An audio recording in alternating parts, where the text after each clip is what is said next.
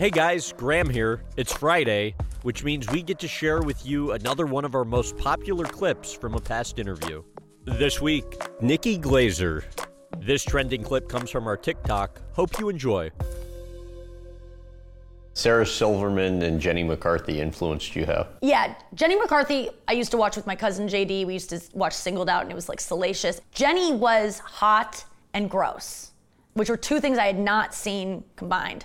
I think she was the first person that I was like, I can kind of be gross. And I think as a young girl, my theory is when people say women aren't funny, women are as funny as boys, but boys, when they're first learning what funny is, it's poo poo and it's dirt and it's butts and it's peepees. And boys, when they talk about it, people go, stop that. That we don't talk about that. But when girls do it, people are like, no, you do, that you are a girl. You do not talk. That's the way I found. Like if I ever said anything sexual or scatological, people would be like, girls do not talk that way. Like you're a bad girl.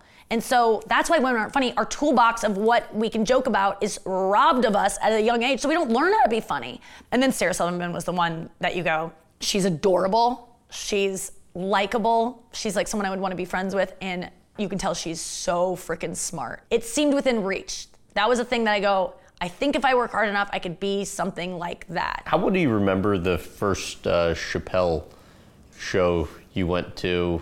I, Oh, I think you were in college at the Yeah. time? So I'm in college. I'm so skinny. No one wants to be friends with me. I decide I gotta be larger than life. I start being like really funny and just telling funny stories and like wacky. And everyone, suddenly I'm getting compliments like, you should be a stand up comedian. So I started writing jokes, but I was like, I gotta go see stand up comedy. And I remember Googling stand up comedy Denver and an ad came up for Dave Chappelle. Didn't know who he was. This was 2002. So this is pre Chappelle show. And I go, he's the, I look on IMDb, he's the guy from You've Got Mail. And I was like, I'll go see this movie star. And I was probably the only white person there.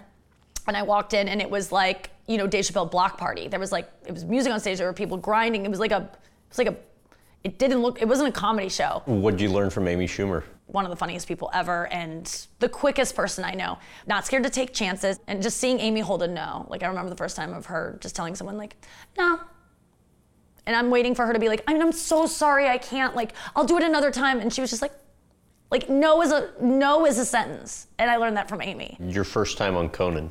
I dodged doing Conan for a while. Like the Booker, I recently talked to him, uh, JP Buck, and he was like, "You are the only person I had to like really like hunt down to do a set. Like I had to like bother you about it. I didn't want to do it until I was going to be amazing. I could not go in front of Conan and be mediocre. My dad introduced me to Conan O'Brien, uh, his late night show, um, probably 1998. It was just like you know that story of like the, the the tape that changed your life. It was the best, and he shaped my sense of humor so much. I learned so much from him. I continue to.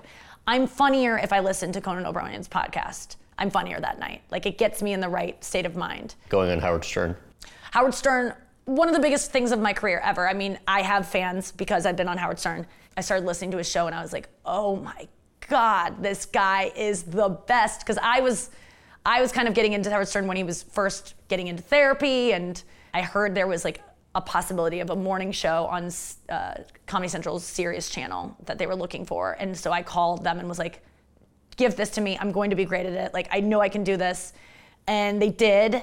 And I was going to do it in LA, but then I was like, wait, if I did it in New York, would it be at the Sirius studios? And they were like, yeah. And I'd be like, oh, I'll just move to New York. So I moved to New York so I could be on the same floor as Howard and somehow maybe meet him. I don't know. I just, I just want to be close to genius. And it worked out. And it was never my goal to get like on Howard Stern because that is just like too lofty. Howard's not like booking people from publicists. Howard has to ask for you. Like Howard books his show. So I remember I was promoting my Netflix uh, special, and Howard requested me, and then I got to be a guest on it. I've gone back and done, you know, I've judged penis size competitions. Like I'll do, I'll do anything for them. I I love that show, and um, and Howard's just so open, and I just, and I know I'm going to be good on that show because I'll talk about anything. And I know that's what he likes. So I love, I'm like so interested where he's gonna take me. And I've revealed things on there that I never thought I would get into. It's just, it's so fun. But yeah, that was huge.